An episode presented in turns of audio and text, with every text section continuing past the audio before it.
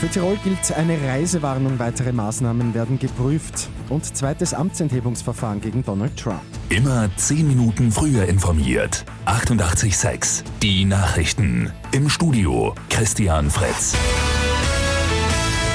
Der Konflikt zwischen dem Land Tirol und dem Bund geht weiter. Wegen der Ausbreitung einer Coronavirus-Mutation wurde lange über eine mögliche Isolierung Tirols gestritten. Gestern hat das Land dann ein Maßnahmenpaket veröffentlicht. Die Bundesregierung hat nur mit einer Reisewarnung reagiert, sprich einer Empfehlung, nicht nach Tirol zu reisen. Gesundheitsminister Rudolf Anschober scheint damit aber doch nicht zufrieden zu sein. Er will doch noch schärfere Maßnahmen prüfen, etwa ein sogenanntes Freitesten, um aus stark betroffenen Regionen ausreisen zu dürfen. In einem Pflegeheim im oststeirischen Gleisdorf könnte eine der Virusmutationen angekommen sein. Es gibt den Verdacht auf vier Fälle. Erste Untersuchungen würden darauf hindeuten, die Proben werden jetzt sequenziert.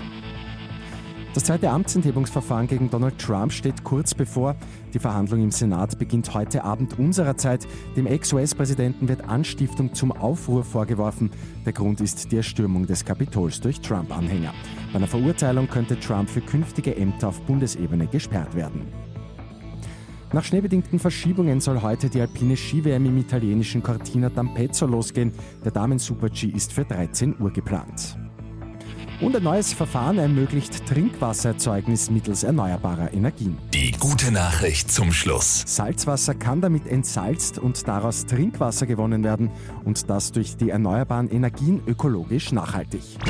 Mit 886 immer 10 Minuten früher informiert. Weitere Infos jetzt auf Radio 886 AT.